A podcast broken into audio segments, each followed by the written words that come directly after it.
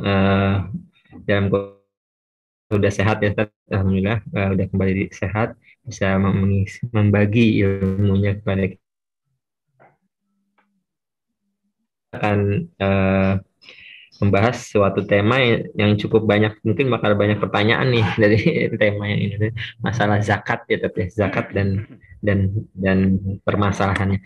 Karena uh, zakat itu memang uh, banyak kok pertanyaan pasti yang timbul dari masalah-masalah zakat ini. Apalagi kebanyakan orang kan eh, kita masuk Ramadan ini mau Idul Fitri ada zakat fit ada zakat fitri nanti ada orang juga kebanyakan rata-rata zakat mal itu di Ramadan gitu ya. Jadi zakat mal juga di di bulan Ramadan.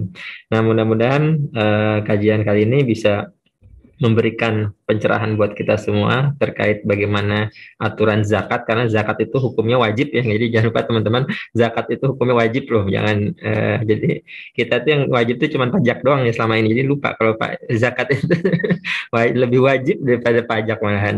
Mana pajak itu uh, walau alam gitu ya. Cuman kalau zakat itu lebih wajib nah itu mudah-mudahan dengan kajian kita hari ini bisa uh, menjaga kita dari hal-hal yang kita tidak uh, tahu gitu ya. Oke, uh, mungkin untuk mempersingkat waktu, uh, waktu dan tempat kami persilakan kepada Ustaz. Tafadhol Mas Qur'an. Ya, taib uh, jazakumullah khairan di asalnya jaza. Uh, Bismillah, alhamdulillah, assalatu wassalamu ala rasulillah wa ala alihi wa sahbihi wa man walah wa la hawla wa la quwata illa billah ba'd. Assalamualaikum warahmatullahi wabarakatuh. Waalaikumsalam. Uh, jamaah sekalian, Bapak Ibu, abang-abang, mbak-mbak semua, uh, ini abang-abang saya semua, nih kakak-kakak saya semua. Ya, Alhamdulillah dengan izin Allah pada siang hari ini. Maaf Ustadz, sore kecil. Hmm, ya suaranya kayak uh, ini ya, Atau karena pakai itu kali, Tat, pakai headset ya. Betul. Hmm. Tadi sebenarnya yang awal jelas ya. Oh gitu. Yang pertama. Hmm. Gimana? Nah, ini lebih jelas ya. Nah, sekarang lebih jelas. Nah, betul. Ya udah. uh, tema kita ya kita akan membicarakan tentang uh, salah satu rukun Islam ya. Ini jadi di, di antara lima rukun Islam ada dua rukun Islam yang membutuhkan Eh, kekuatan ekonomi, yaitu zakat dan haji.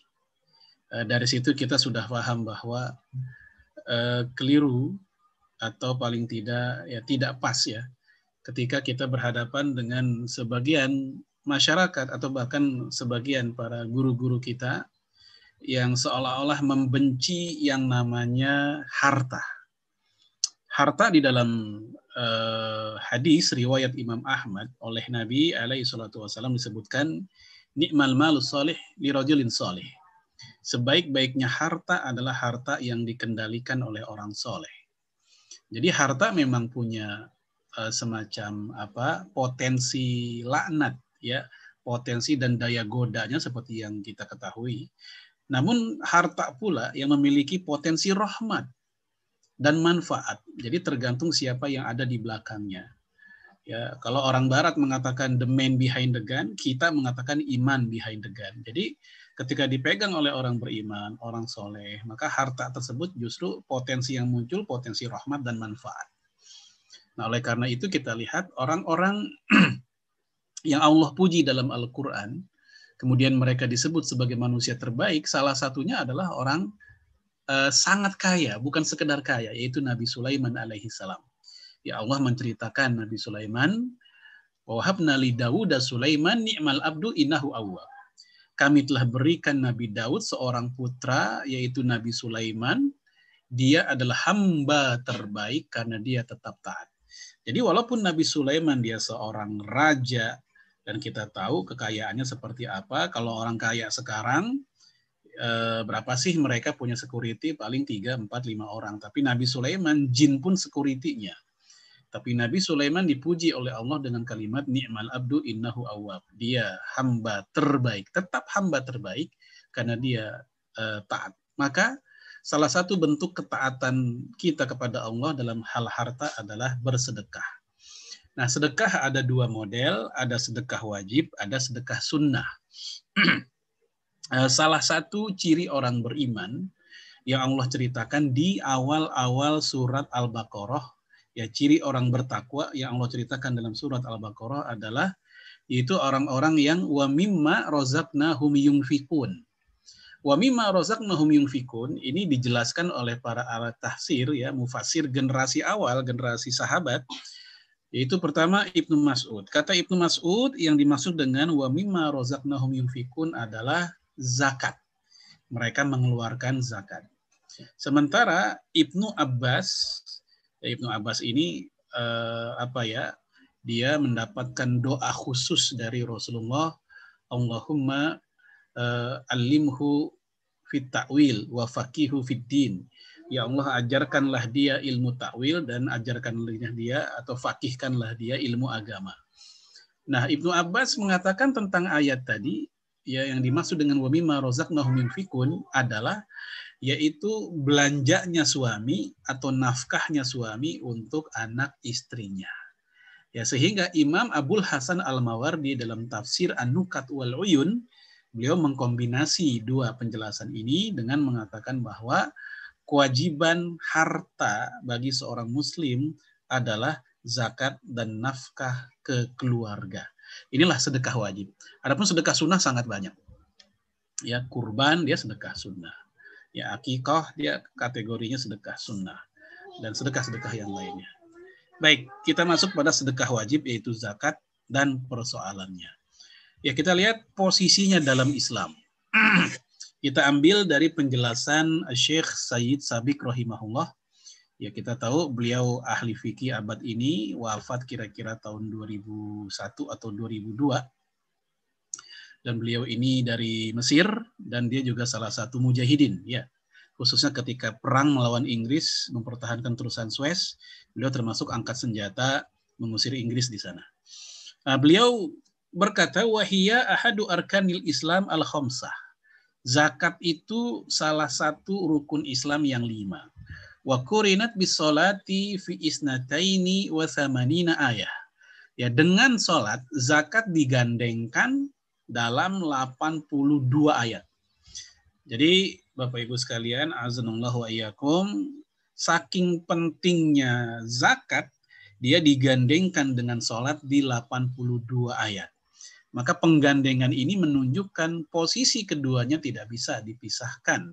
Sampai-sampai Abu Bakar As-Siddiq radhiyallahu an itu pernah punya rencana ingin memerangi gerakan anti zakat di masa kekhalifahannya. Jadi saat itu anti zakat bukan perilaku satu dua orang, tapi menjadi sebuah gerakan masif yang dilakukan oleh oknum-oknum saat itu. Lalu Abu Bakar mengatakan, "Wallahi la uqatilanna man farqa baina shalah wa zakah." Uh, demi Allah akan saya perangi orang yang memisahkan antara sholat dan zakat. Hatta jama'ahuma. Sampai mereka kembali menyatukan keduanya. Menyatukan antara sholat dan uh, zakat. Kemudian waqat faradahallah ta'ala bi kitabih. Allah telah mewajibkan di dalam Al-Quran. Wa sunnati rasulih Sallallahu Alaihi Wasallam dan juga dalam sunnah Rasulnya wa ijma'i ummati dan juga ijma konsensus umatnya. Jadi dalil tentang zakat ini apa istilahnya tidak usah dijelaskan bertele-tele lagi karena orang sudah paham ya Quran, hadis, ijma selesai. Jadi begitu kuat tentang kewajibannya. Kemudian Syekh Abdullah Al-Qadiri Al-Ahdal, ini ketua jurusan hadis di Madinah di masanya ya kurang lebih mungkin belasan tahun yang lalu dan dia pernah ke Indonesia, pernah ke Depok malah. Ya. Uh, beliau berkata, "Ammal hukmu alaman ankara ruknan min arkanil iman au min arkanil Islam, falaisa bi khawfi ala sigari talabatil ilmi annahu yakun murtaddan." Hukum bagi mereka yang mengingkari salah satu rukun Islam, ya rukun iman, maka tidak samar lagi bagi para penuntut ilmu, ya apalagi bagi ahli ilmunya ya, ya bahwa orang tersebut menjadi murtad, ya idza kana minal muslimin, jika sebelumnya dia muslim. Bal bahkan ya inna sesungguhnya Man angkara hukman min ahkamil Islam makluman minadin bidorurah. Orang yang mengingkari sesuatu yang telah aksiomatik dalam Islam, walaupun sesuatu ini dia bukan rukun. Ini dikasih contoh katahrimi riba, mengingkari haramnya riba. Riba yang udah jelas haramnya sama dia dihalal-halalin gitu. Ya, Eh, bukan perbedaan pendapat fikih itu masuknya riba atau bukan tuh lain lagi. Tapi ini yang udah jelas ribanya ya nggak samar lagi udah jelas eh sama dia dihalal-halalkan misalnya. Ya, awil khamr atau uh, khamr minuman keras, awizina atau zina. Nah, ceritanya hal-hal ini yang sudah jelas haramnya diingkari keharamannya. Fa innahu yakun murtaddan. Maka orang tersebut menjadi murtad. Maka fakaifa biman angkaro ruknan min arkanil iman wal Islam. Maka kalau yang kaya tadi aja diingkari lantas dia bisa menjadi murtad, maka apalagi jika yang diingkari yang masuk kategori rukun. Nah, itu maksud uh, apa namanya alur berpikir Syekh Abdullah Al-Qadiri. Maka ketika ada orang mengingkari zakat, ya dia tidak bayar zakat karena mengingkari kewajibannya, maka dia telah khuruj minal Islam, dia telah keluar dari Islam. Nah, mungkin ada pertanyaan selanjutnya gini, bagaimana kalau ada orang yang tidak berzakat bukan karena mengingkari, dan dia pun dalam keadaan mampu, hartanya ada, nisab udah, haul udah, dia perdagangan oke, peternakan juga ada, kontrakan juga banyak, tapi dia nggak mau berzakat. Pas ditanya apakah menurut Bapak zakat itu wajib? Iya. Kok Bapak nggak zakat juga? Ah, cengar-cengir. Atau dia mungkin berkilah. Uh, dia nyari alasan misalnya. Nah untuk tipe seperti ini, apakah dia disamakan dengan mereka yang mengingkari? Nah, kalau ini kan tidak mengingkari. Nah, kalau tadi yang kita bahas sebelumnya ini mengingkari. Nah, bagaimana dengan yang tidak mengingkari? Nah, ini dia. Kita lihat dari saya sabik juga. Amma man imtana'a an adaiha. Adapun orang yang tidak bayar zakat, ma'a i'tiqadihi wujubiha. Walaupun dia meyakini wajib, ya dia meyakini wajib. Iya sih saya tahu zakat itu wajib. Ya, tapi gimana ya? Masa udah capek-capek nyari dibagi-bagi ke orang. Nah, misal gitu. Jadi karena faktor bakhil atau karena faktor malas atau karena faktor gampang-gampangin. Maka fa'innahu ya'sam. Maka dia berdosa. Biimtinaihi. Karena dia telah menahannya. Duna tanpa ya ayyukhrijahu dzalika anil Islam. Tapi dia tidak keluar dari Islam. Jadi dia tetap dianggap muslim. Namun wa alal hakim bagi penguasa, hakim di sini bukan hakim ala bahasa Indonesia ya. Uh, hakim bahasa Indonesia kan ya, ya hakim gitu. Uh, dulu ketika siapa uh, Anies Baswedan datang ke Saudi itu disambut di media-media Saudi dengan sebutan ya hakim Jakarta. Maksudnya gubernur, ya pemimpin ya. Jadi wa alal hakim ayat khuzaha minhu kohron wa ya'ziruhu ya hendaknya bagi seorang pemimpin ya pemimpin Islam maksudnya dia mengambil secara paksa orang yang tidak berzakat tersebut. Apakah itu saja? Tidak. Wa ya'ziruhu sekaligus ditakzir, diberikan hukuman. Jadi Bapak Ibu bisa bayangkan betapa tegasnya fikih Islam tentang orang-orang yang tidak bayar zakat padahal dia mampu. Ya karena dia malas atau bakhil dia nggak bayar. Dia nggak apa namanya menunaikan kewajiban zakatnya. Maka orang seperti ini kata para fukoha kita negara boleh turun tangan pemimpin boleh turun tangan untuk memaksa zakatnya dia. Bahkan bukan hanya mengambil paksa plus diberikan hukuman takzir. Apa takzirnya wala ya'khudhu min malihi azidu minha yaitu takzirnya berupa diambil uh, dendanya atau hartanya dia selain zakat, tetapi dengan jumlah yang tidak melebihi zakatnya. Illa inda Ahmad wa Syafi'i fil qadim. Kecuali menurut Imam Ahmad ya Imam Ahmad dan Imam Syafi'i fil kodim. Kodim ini artinya pendapat lama. Jadi Imam Syafi'i dalam sejarah uh, petualangan fikih beliau, pengembaraan fikih beliau, ketika masih di Baghdad, pendapat-pendapat beliau terkompilasi dalam kaul kodim, pendapat lama. Lalu ketika dia uh, pindahan ke Mesir, jadi orang dulu pindahan rumahnya beda negara gitu Nah, ke Mesir, nah beliau pendapatnya itu banyak yang berbeda dan berubah dengan waktu di Mesir dalam masalah yang sama. Ya, dengan waktu di Baghdad dalam masalah yang sama. Baik berbeda gara-gara masalah perbedaan uh, situasi, kondisi atau uh, manusianya atau juga kematangan fikih Imam Syafi'i sendiri yaitu dengan kompilasi berjudul Qaul Jadid, pendapat baru. Nah, di sini dalam pendapat lamanya Imam Syafi'i dan Imam Ahmad mengatakan fa innahu ya'khudhuha minhu wa nisfu malihi ukubatan lahu. Maka orang yang nggak bayar zakat itu dihukumnya berupa diambil setengah hartanya juga. Jadi bukan zakatnya doang, setengah hartanya juga diambil. Ukubatan lahu sebagai bentuk sanksi ya kepada dia.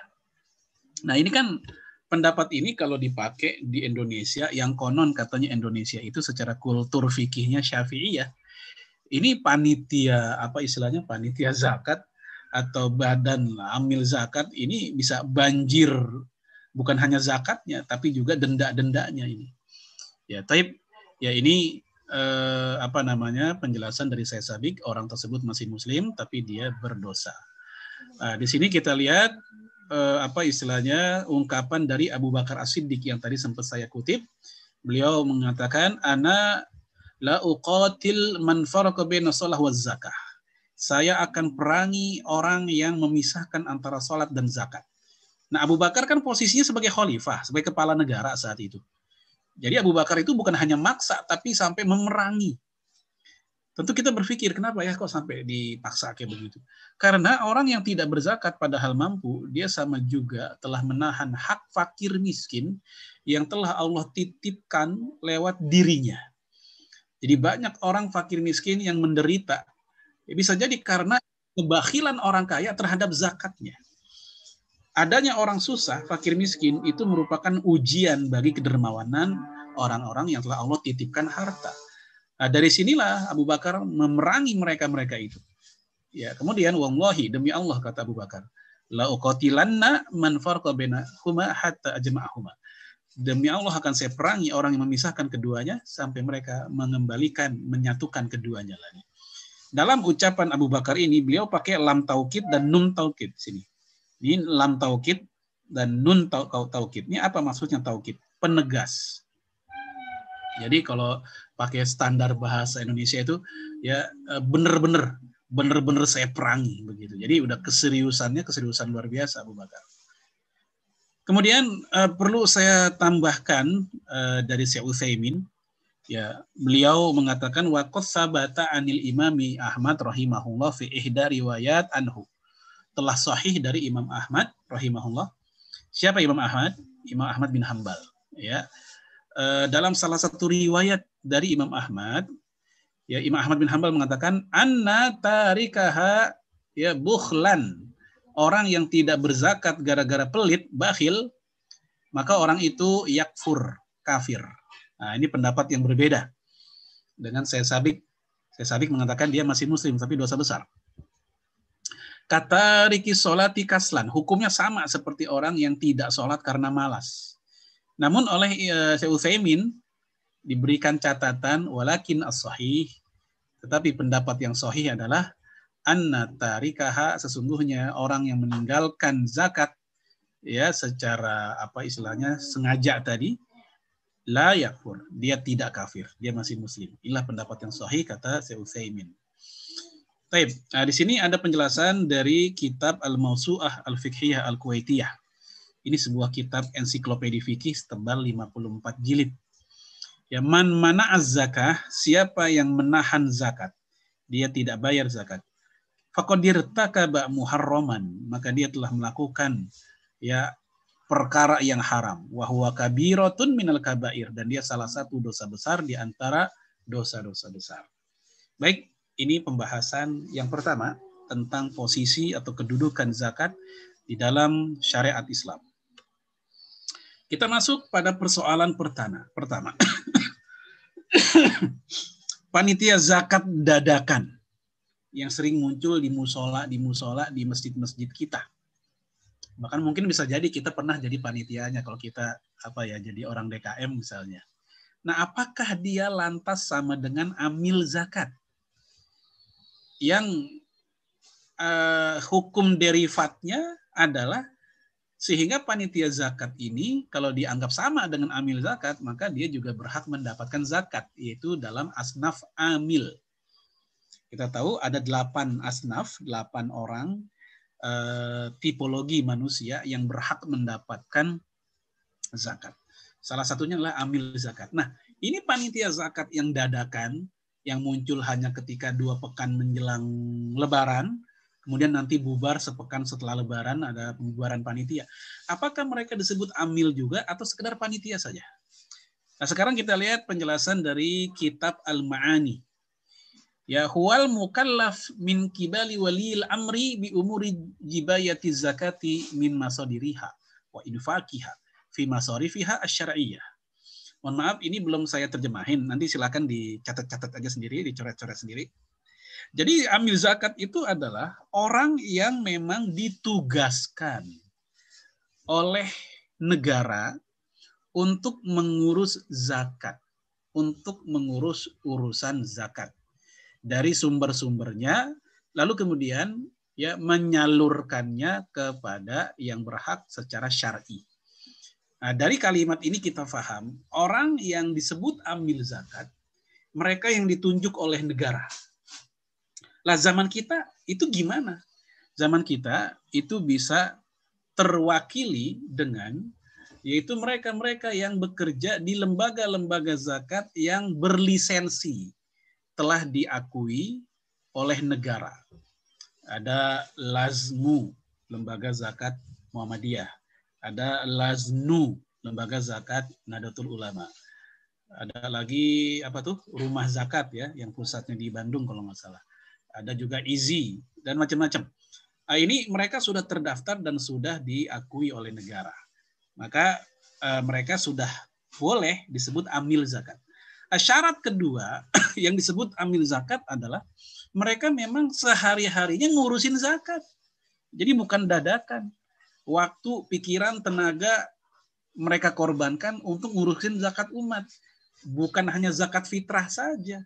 Zakat mal. Kan zakat mal itu kan nggak hanya nunggu Ramadan. Zakat mal itu yang penting adalah haulnya nyampe. Dan yang namanya haul kan nggak harus Ramadan. Tergantung dia nisabnya itu munculnya di bulan apa nunggu setahun di bulan apa. Nah, ketika ada orang yang mengurus zakat umat ini setiap tahun, bahkan mungkin mereka bukan hanya setahun, setiap pekan ngurusin zakat. Karena zakat orang tuh berbeda-beda kapan di, dikeluarkannya. Ya, ada orang yang zakatnya mungkin bulan uh, September uh, apa haulnya ada yang di bulan Oktober. Maka amil zakat ini bekerja sepanjang tahun, nggak dadakan. Jadi ada dua syarat seseorang dikatakan amil zakat. Pertama, dia memang ditunjuk ditugasi oleh negara. Sah begitu. Yang kedua, hari-harinya memang dia bekerja ngurusin zakat. Bukan yang sesekali lalu bubar. Aslinya mungkin dia pegawai negeri, aslinya mungkin dia pegawai swasta, aslinya mungkin dia pedagang. Ini karena lagi musim Ramadan dia jadi panitia zakat. Maka untuk panitia zakat mereka dikatakan sekedar panitia zakat saja. Mereka bukan amil zakat. Baik, sekarang kita lihat penjelasan dari Syekh Muhammad Muhajirin Ansar dalam kitab Misbahuz Zolam. Ini kitab Syarah Bulughul Maram ya. Wahwa min isti'malihil imam ya li akhzis sodakot wa daf'iha li mustahikiha. Ya, eh, amil zakat adalah orang yang dipakai oleh imam, yang digunakan oleh imam pemimpin untuk memungut zakat lalu menyalurkannya kepada yang berhak. Ya, sama dengan penjelasan sebelumnya. Maka sekali lagi ada dua syarat seseorang disebut amil zakat tadi ditugaskan oleh negara, kemudian sehari-harinya memang ngurusin zakat. Jadi yang terjadi di masjid-masjid saat ini lebih tepat disebut panitia zakat saja. Karena mereka bukan ditunjuk oleh negara dan sehari-harinya juga tidak sebagai pengurus zakat. Nah, kemudian mereka boleh nggak mendapat hak zakat? Ya tentu tidak boleh, karena memang mereka bukan amil. Namun karena mereka udah bekerja, mengorbankan waktu, tenaga pikiran, ya hingga sampai mengorbankan jam tilawah mereka. Ya mungkin mereka kan tadinya mau tilawah juga kayak kita yang nggak jadi amil apa namanya panitia zakat. Tapi mereka akhirnya rela mengorbankan itu untuk kita yang lagi pengen berzakat. Maka mereka boleh diupah. Tapi upahnya nggak boleh dari zakat karena zakat bukan barang bukan sesuatu buat upahan.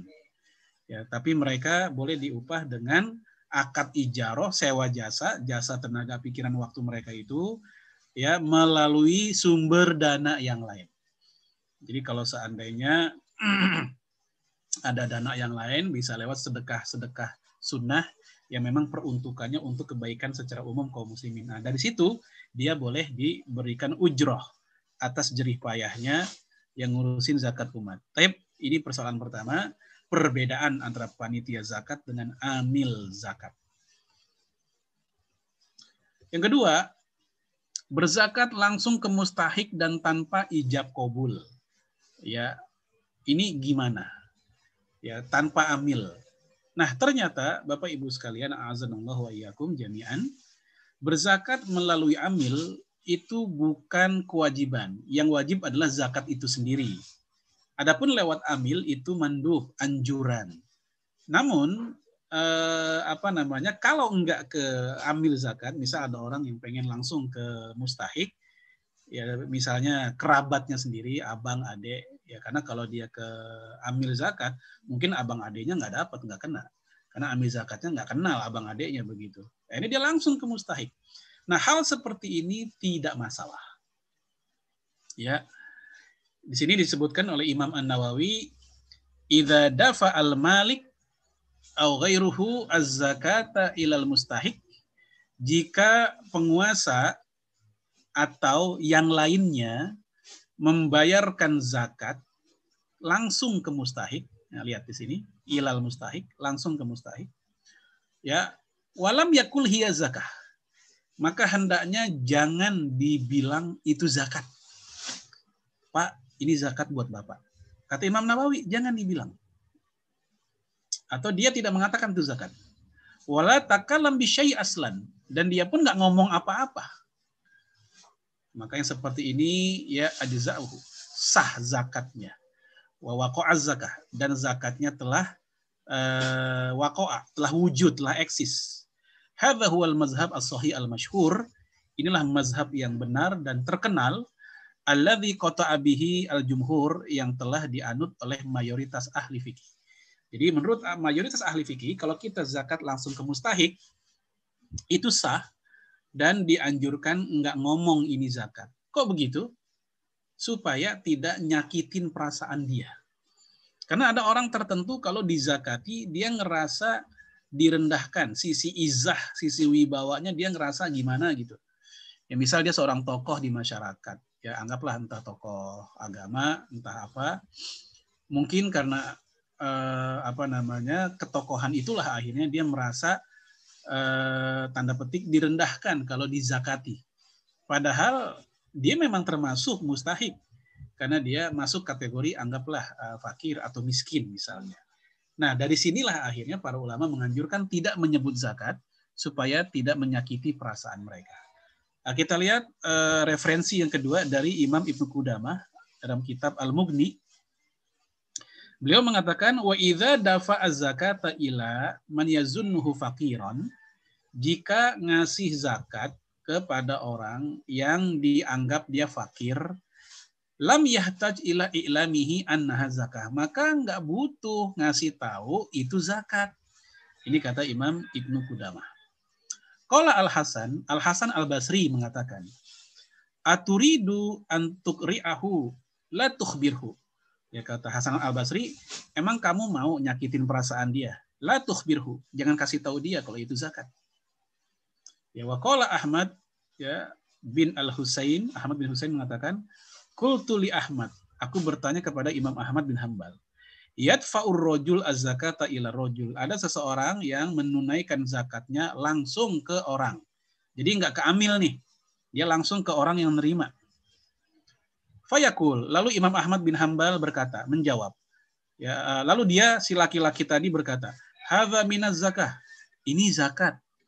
Ya kalau di kita mungkin Pak ini zakat saya buat Bapak misalnya. Ya. Au yaskut atau apakah lebih baik dia diam saja? Lalu Imam Ahmad bin Hambal menjawab, walima yubakkithu bihadzal qaul. Kenapa kita nyakitin dia dengan ucapan itu? Yu'tihi wa. Kasih saja lalu diam. Wa ma hajatuhu ila ayyukri'ahu. Kita nggak butuh untuk, nggak perlu untuk nyakitin perasaan dia. Baik, hal ini yang dijelaskan oleh Imam Nawawi dan Imam uh, Ibnu Qudamah itu sesuai dengan firman Allah yang berbunyi Ya ayyuhalladzina amanu la tubtilu sadaqatikum bil manni wal adha. Ya wahai orang beriman, jangan engkau sia-siakan amal sedekahmu ya gara-gara kamu membicarakannya dan menyakiti perasaan yang menerimanya. Dalam Al-Qur'an dikatakan demikian. Jadi amal sedekah kita jangan sampai sia-sia gara-gara kita membicarakan, mengungkit-ungkit, ini zakat saya. Ya, ke si mustahiknya. Dan juga dia menjadi ada tersakiti perasaannya. Nah, beda ceritanya kalau kita zakatnya ke amil. Kalau ke amil zakat, memang sebagusnya dikasih tahu ini zakat. Karena si amil bukan penerima, bukan mustahik ya, dia hanya ngurusin saja. Nah, supaya apa? Supaya amil bisa membedakan mana zakat, mana yang sedekah sunnah, Ya, sebab kalau hanya ngasih nggak disebut zakat atau apa, nanti sama dia dicampur-campur hartanya. Padahal beda peruntukan antara zakat dengan yang sedekah sunnah itu beda. Tapi semoga ini bisa difahami bahwa zakat langsung ke mustahak itu boleh dan ada anjuran dari para ulama umumnya bahwa lebih baik tidak diucapkan supaya tidak menyakiti perasaan dia. Nah, otomatis ketika tidak mengucapkan kan tidak ada ijab kabul. Ya, tidak ada kalimat sebagaimana kalimat seorang amil lagi menerima zakat dari seorang muzaki. Ya, ada doanya Allahumma sholli ala fulan. Nah, itu doa dalam sunnah, dalam hadis Bukhari, mendoakan orang berzakat. Ya Rasul mendoakan Ibnu Abi Aufa dengan doa Allahumma sholli ala Ibni Abi Aufa wa ahli. Ya Allah berikanlah selawat kepada Ibnu Abi Aufa dan keluarganya. Ini doa Rasul ketika Ibnu Abi Aufa bayar zakat. ya ini yang sunnah seperti itu. Nah ceritanya ketika zakat tanpa ada ucapan, nggak ngasih tahu ini zakat, kan otomatis ya ijab kabul nggak ada, apalagi uh, mendoakan pun juga tidak, gitu. Nah kita lihat penjelasan Imam Suyuti di bawah. Ya Imam Suyuti mengatakan fasohi yang benar adalah annahu la yustaratu fiha al ijab wal qabul lafzon ya bahwasanya yang namanya melakukan ijab kabul ya dalam serah terima zakat atau sedekah itu tidak menjadi syarat mesti dilafaskan. Jadi nggak mesti dilafaskan. Yang penting secara de facto sudah terwujud yang namanya serah terima zakat tersebut. Gitu aja. Ya bal yakfi al ba'su minal muhdi wal qabdu minal muhda ilaih. Kata Imam Asyuti, ya cukup ketika terjadi perpindahan tangan ini istilah kita perpindahan tangan lah gitu ya dari yang memberi ke yang menerima maka itu sudah cukup kata Imam Suyuti ya di antaranya as sodakotu ya dalam masalah zakat ini sodakoh di sini maksudnya zakat kalau Ar-Rafi'i Ar-Rafi'i mengatakan wahia kal hadiyah bila farq masalah pemberian zakat itu sama sebenarnya seperti orang ngasih hadiah yaitu tidak ada ijab kabul uh, secara lafaz ijab kabul secara de facto memang ada serah terimanya. Tetapi secara lafaz nggak nggak menjadi kewajiban. Itu anjuran atau sunnah saja. Nah, sehingga dengan demikian secara utuh kita paham ini semua sah dan boleh walaupun tidak terucap bahwa itu zakat. Ya, dan tidak terjadi ijab kabul secara lisan. Walaupun secara lisan nggak ada, tapi secara de facto sudah terjadi, maka dia sudah sah. Baik, ini persoalan yang kedua, berzakat langsung ke mustahik dan tanpa ijab kabul. Ya, kesimpulannya kita lewatin aja, sudah kita bahas tadi. Yang ketiga, zakat mal untuk masjid.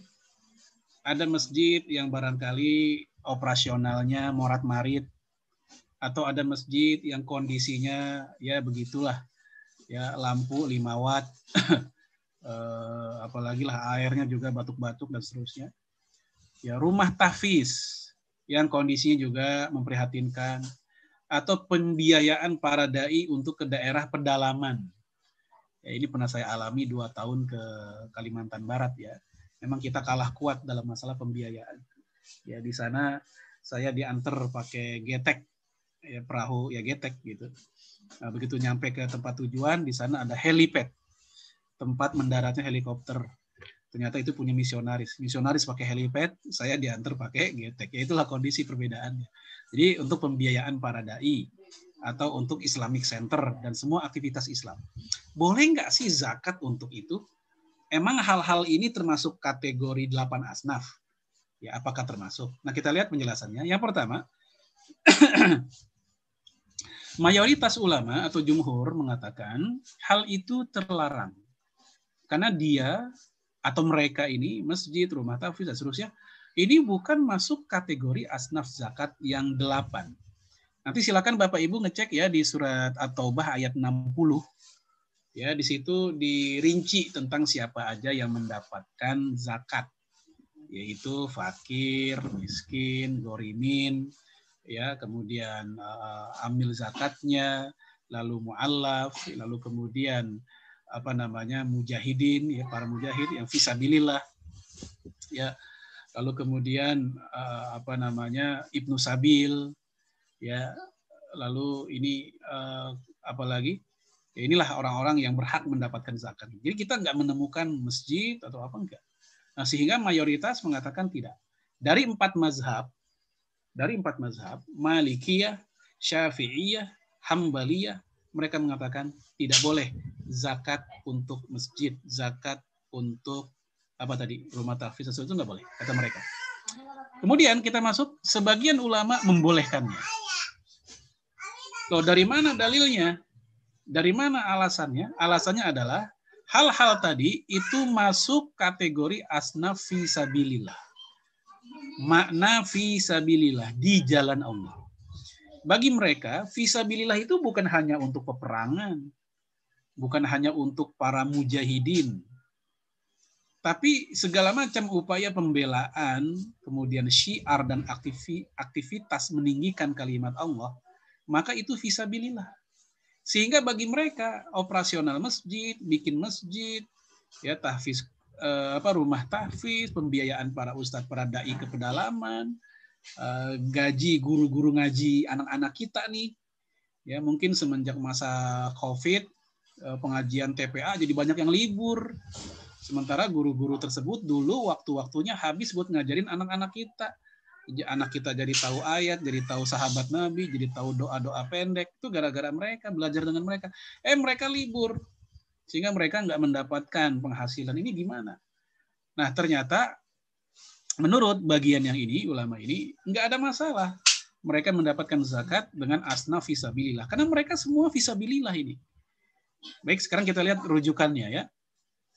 Wa'lam ketohilah anna zahirul lafzi fi qaulih bahwasanya makna lafaz ya kalimat firman Allah wa fi sabilillah ya tentang fi sabilillah ini la yujibul qasri ala kulil ghazah. Ini tidak bermakna terbatas pada peperangan saja.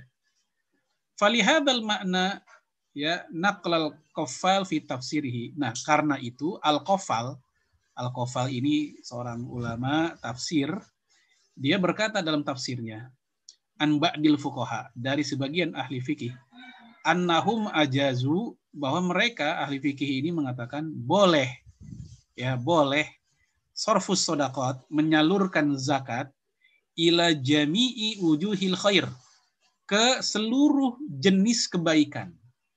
Seluruh jenis kebaikan. Min takfinil mauta, contoh. ya Mengkafankan mayit misal ada fakir atau miskin wafat nggak mampu beli kain kafan, maka kain kafannya bisa dibelikan lewat zakat min takfinil mauta. Wabina il husun atau membangun benteng. Membangun benteng jelas ini visabilillah melindungi negeri muslim dari serangan musuh. Wa imaratil masajid atau memakmurkan masjid, membangunnya, operasionalnya gitu. Lianna kaulahu karena firman Allah wa fi sabilillah amun fil kul ini berlaku umum untuk segala kebaikan. Nah, ini penjelasan Imam Ar-Razi dalam tafsir uh, Al-Kabir Mafatihul Gaib. Kemudian kita coba dalam kitab yang lain Imam Siddiq Hasan Khan. Ya, wa min jumlati sabilillah. Ya, secara umum makna fisabilillah itu yaitu asorfu fil ulama. Dia bisa disalurkan ke para ulama. Alladzina yakumun bimasalihil muslimin. Karena para ulama inilah yang menegakkan maslahat kaum muslimin. Ad-diniyah, yaitu maslahat agama karena para ulama ini yang ngajarin kita ya jadi kenal ayat, kenal hadis, kenal fikih, kenal hukum dan macam-macam. Fa innalahum nasiban karena mereka jelas punya hak atau bagian dari harta yang berasal dari Allah itu harta zakat. Sawaun sama saja. Kanu agnia baik mereka hidupnya sudah cukup.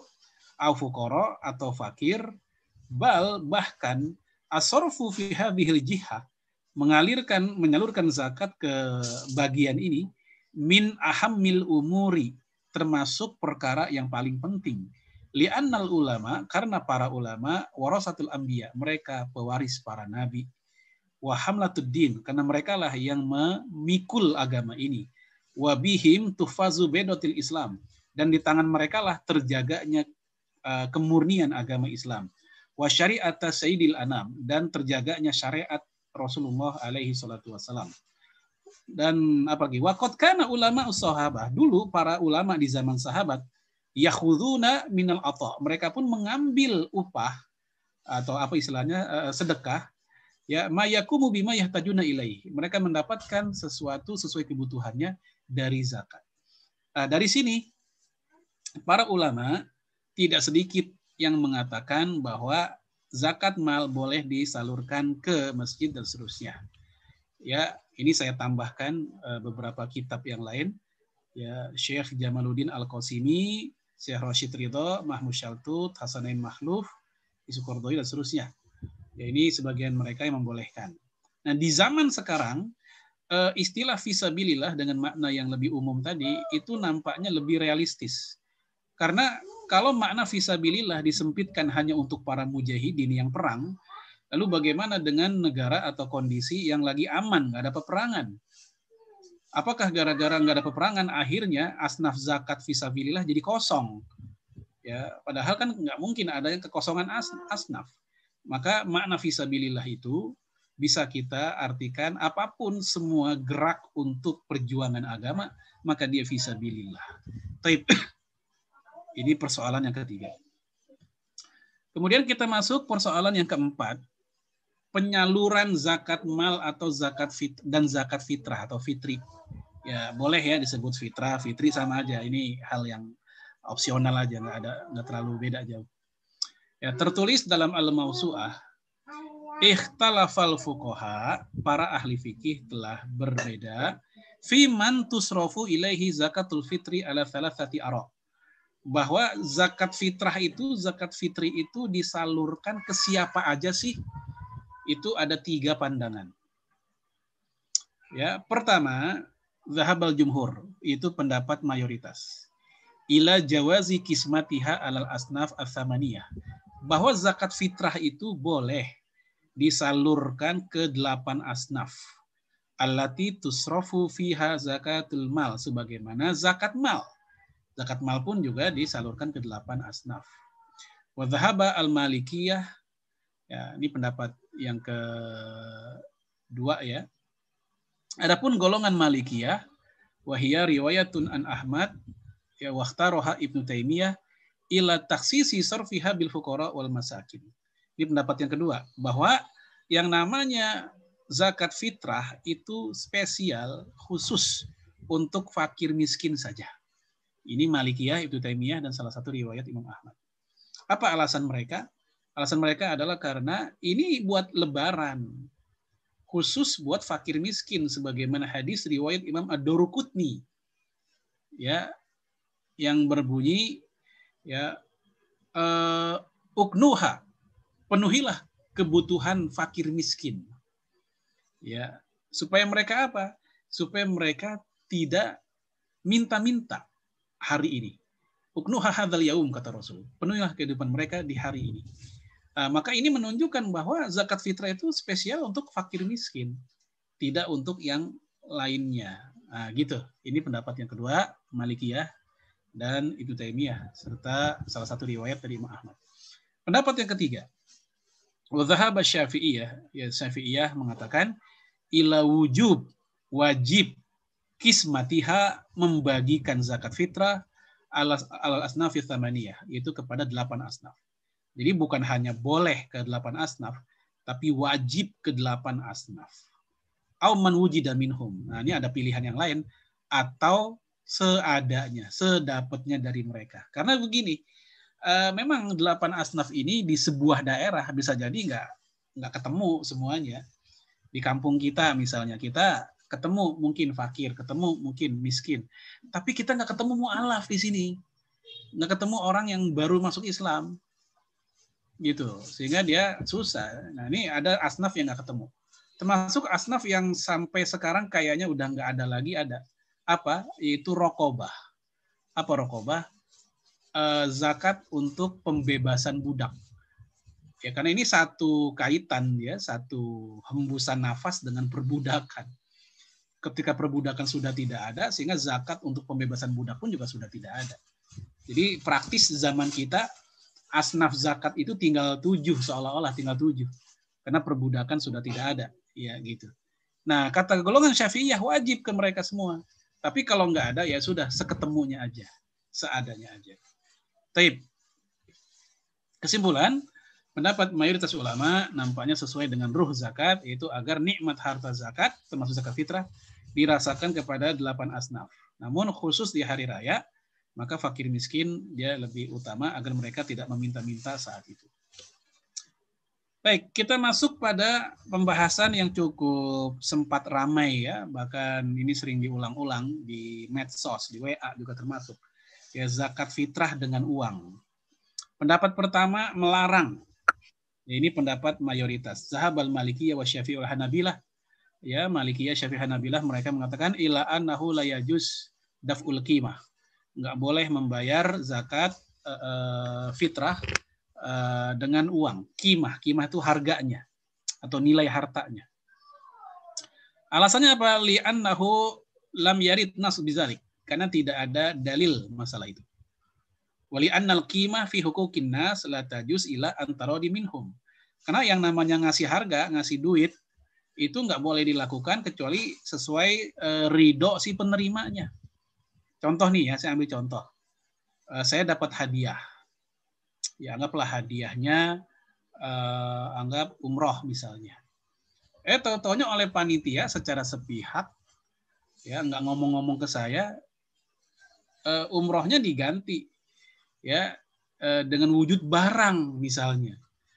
Nah, maka yang seperti ini nggak boleh karena dia telah seolah-olah ingkar janji. Nah, gitu. Inilah yang dimaksud dari ya bahwa fi hukukinas dalam hak-hak manusia la tajus nggak boleh illa antara minhum kecuali menurut ridho mereka. Walaysa li sadaqatil fitri malik muayyan hatta ridho au ibra'uhu. Nah, yang namanya zakat fitrah itu bukanlah menjadi milik seseorang sampai diperbolehkan oleh keridoannya. Jadi selama belum dipegang karena dia belum jadi milik, maka dia ya si siapa si amil dia nggak boleh merubah menjadi uang. Si muzaki nggak boleh merubah menjadi uang sampai si pemiliknya ridho. Tapi ini alasan pihak mayoritas. Pendapat yang kedua, yaitu pendapat yang membolehkan. Ini pendapat Hanafiyah, Abu Hanifah. Kemudian Syu'bah, kemudian para tabi'in, Atha, Umar bin Abdul Aziz, Hasan al-Basri, Imam Abu Hanifah, Sufyan al-Thawri. Kemudian dari sahabat ada uh, Muawiyah bin Abi Sufyan. Ya, kemudian dari Syafi'iyah ada Al-Mawardi. Ya, dari Malikiyah ada Ashab dan Ibnu Habib. Dari Hambaliyah ada Ibnu Taimiyah dan eh, Syekh Muhammad Ibrahim guru dari Syekh bin Bas. Ya, ini dari para sahabat Nabi kita lihat. Ya, adraktuhum aku menjumpai para sahabat Nabi wahum yu'adduna fi sadaqah mereka membayar zakat fitrah Ramadan di bulan Ramadan darohim dengan ngasih dirham, ngasih duitnya. Biki mati to'am dengan seharga makanannya. Jadi para sahabat Nabi melakukan. Ya, saya Sabik mengatakan wa yajuzu Abu Hanifah ikhrajul qimah sawaun yaqadru alal ain am lam yaqdir. Ya, Imam Abu Hanifah membolehkan mengeluarkan harganya sama saja apakah sama dengan bendanya atau tidak. Fa inna zakata hakul fakir. Karena zakat fitrah itu hak orang fakir, wala farqa bainal qimah wal ain indah. Sehingga nggak beda mau ngasih harga, mau ngasih barang ya sama aja. Nah, eh, ini penjelasannya cukup panjang ya dan banyak. Ya saya ringkas aja, saya ambil kesimpulannya begini. Eh, pendapat yang paling eh, apa istilahnya moderat atau pertengahan, adil adalah yaitu pendapat yang mengatakan lihat kondisi. Kalau seandainya kasusnya di perkotaan, ya maka bisa jadi mereka eh, apa misalnya lebih membutuhkan eh, beras atau makanan pokok ya dibanding uang atau di kondisi bencana alam. Mereka mungkin lebih membutuhkan uang apa lebih membutuhkan uh, makanan yaitu beras dibanding uang. Kenapa? Karena bencana alam toko-toko pada tutup pada ambruk mau beli apaan uang seakan-akan nggak ada harganya saat itu. Maka memberikan makanan lebih utama. Tapi kalau untuk di pedesaan di mana mereka udah punya beras sesusah-susahnya orang kampung beras itu ada Ya, sementara yang mereka butuhkan adalah uangnya buat beli minyak atau gas masak berasnya. Maka bisa jadi untuk kondisi mereka dengan uang lebih utama dibanding dengan berasnya.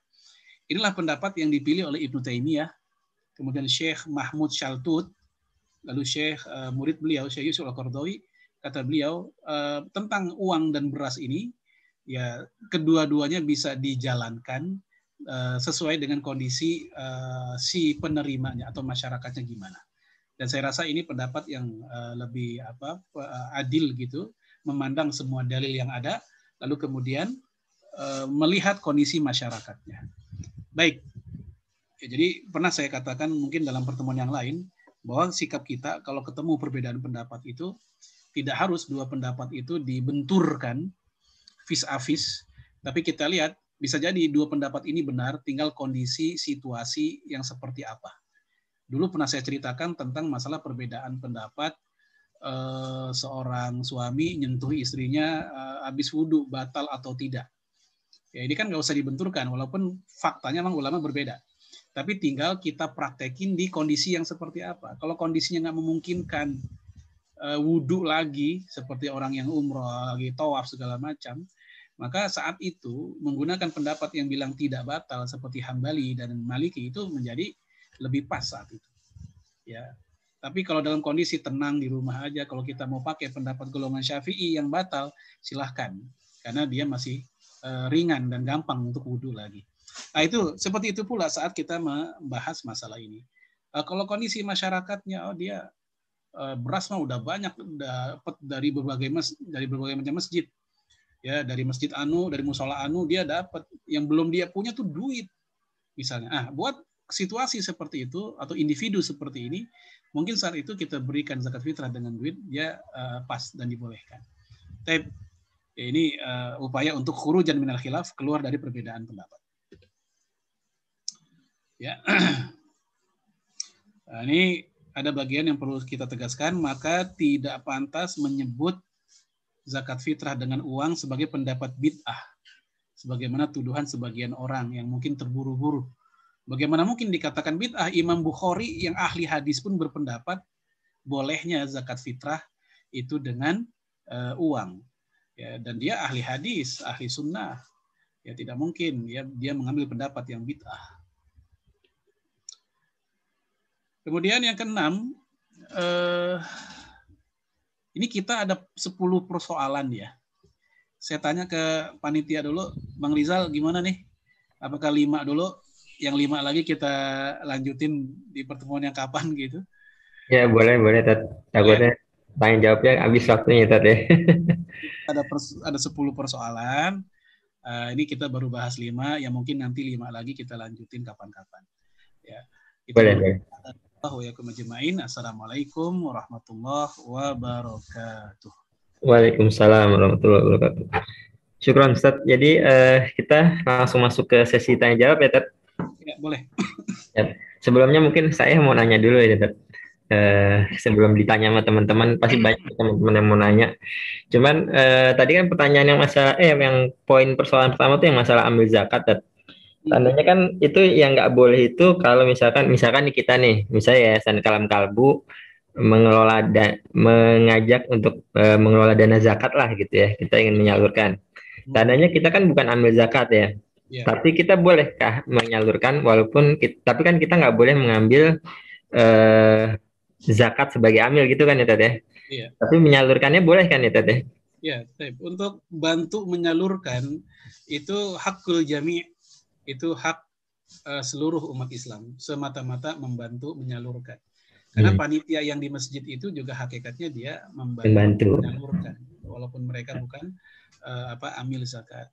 Nah, Ya. misalnya ada sebuah yayasan atau apalah organisasi apa eh, mereka ingin membantu anggota ormasnya, organisasinya untuk menyalurkan zakatnya. Padahal mereka juga bukan amil karena mereka belum eh, sehari-harinya nggak ngurusin zakat dan seterusnya. Ini boleh-boleh aja, nggak apa-apa. siap, siap. jadi memang apa yang nggak boleh itu ngambil zakat sebagai amil ya ya Ah, ah. Siap. Sama yang kedua nih Tat, eh, tadi kan ada masalah yang zakat eh, 8 asnaf itu yang jihad fisabilillah. Kan tadi kan jumhur sebenarnya nggak boleh tapi Ustadz bilang tapi ada ulama yang membolehkan gitu ya artinya eh, artinya kalau di sini kalau kita tadi eh, menyalurkan dana itu sebagai fisabilillah itu eh, misalkan kita ambil pandangan itu yang boleh tadi itu apakah memang harus Fisabilillah itu apakah ke bentuk bangunan gedungnya boleh, apa misalkan untuk pembangunan gedung atau hanya orang gitu, harus kayak misalkan untuk gaji gurunya, eh, gaji orang-orang yang eh, terlibat di situ atau bagaimana? Kalau kita lihat penjelasan dari eh, Imam Ar-Razi tadi, ya kita lihat lagi, ya bahwasanya itu berlaku memang untuk eh, apa namanya eh, keduanya. Hmm. Ya, ah, nih, ini saya, nah, ini dia. Wa imaratil masajid Hmm. untuk memakmurkan masjid. Ini makna memakmurkan masjid ini bisa operasional atau untuk masjid yang baru apa istilahnya, baru Dibangun. ya baru dibangun atau gimana atau Hmm. yang udah mau rubuh atau gimana lah begitu ya. Hmm. Dan juga untuk orangnya di sini kita lihat eh, para guru, para ulama di mana mereka sebagai pelindung, penjaga, pemikul Hmm. agama. Hmm. Tadi saya ngambil contoh seperti guru-guru ngaji anak-anak kita TPA, di mana Hmm. waktu mereka pagi ngajar ngaji, siang Hmm. ngajar ngaji, sore ngajar ngaji, sehingga nggak ada waktu khusus buat jadi pegawai, jadi pedagang. Hmm. Eh tahu-taunya pandemi, pada bubar pengajian, ya Hmm. orang tuanya nggak ada yang ngasih izin misalnya, sehingga ya, ya mereka pun kelimpungan dalam masalah dapur. Nah di situ eh, mereka eh, masuk karena mereka visabilillah, mereka kan ngajarin agama kepada anak-anak kita. Jelas ini visabilillah. Tadi Iya. sudah saya katakan bahwa apalagi di sebuah negeri atau zaman peperangan sedang tidak ada. Sehingga mencari asnaf mujahidin Hmm. kita nggak ketemu kecuali di mana?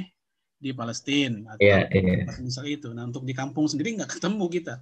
Maka kita lihat para mujahidin Iya. eh, dalam konteks bukan kital, bukan peperangan. Hmm. Contohnya tadi, Ya. Islam. Ya. Jadi eh, intinya kalau kita zakat kita salurin untuk pembangunan pesantren atau masjid itu juga dibolehkan dananya tadi. Boleh, boleh. Apalagi buat di daerah yang minoritas, oh, itu jadi syiar banget.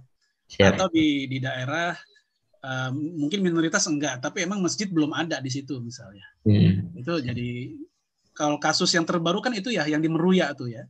Hmm. Yang Oh iya, yang yang dilarang sama itu ya non Muslim.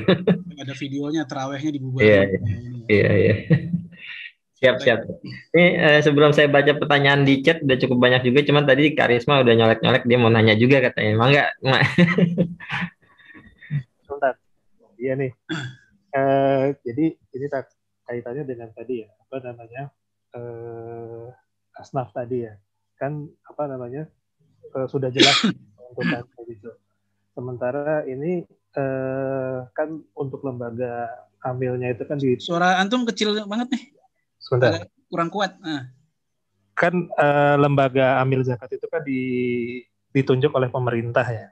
Nah, sementara ini si pemerintahnya sendiri nih yang apa namanya yang ingin merubah bukan merubah ya ingin menyalurkan zakatnya lebih ke yang tidak ada di asnaf 8 asnaf tadi nih misalkan Hmm. pembangunan sesuatu dan yang lainnya lah gitu.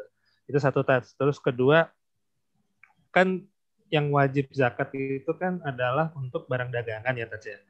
Kalau untuk pemakaian barang pakaian pribadi kan itu eh, tidak wajib untuk zakat. Nah permasalahannya ini gini tats ini lebih ke saya sih contohnya gitu ya. Saya tuh kebetulan eh, punya beberapa barang gitu yang memang niatnya itu eh, masih kebetulan barangnya masih dipakai tapi kalau bahasa saya tuh pak-pak juta pakai-pakai jual. Jadi kalau nanti ada yang nawar ya dijual. Tapi sebenarnya masih dipakai gitu dan kebanyakannya memang dijual gitu tas. Cuman bukan istilahnya kayak orang dagang jadi barang dagangan gitu ya tapi memang ya intinya apa yang apa yang dipakai ya nantinya dijual gitu itu apakah menjadi subjek untuk barang yang wajib dizakatkan juga atau gimana ya Tat? mungkin itu aja Tat. Baik, khairan. Ya, untuk yang eh, pertama tentang masalah eh, apa namanya pemerintah ya,